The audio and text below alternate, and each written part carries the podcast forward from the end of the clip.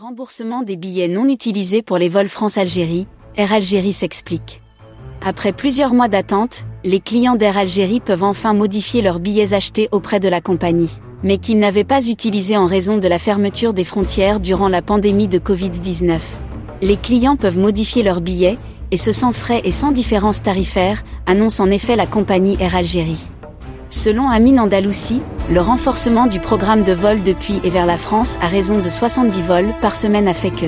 l'opération de modification ou de remboursement des billets non utilisés durant la crise sanitaire est très avancée pour les vols entre la France et l'Algérie par rapport aux autres destinations dont le nombre de vols est réduit.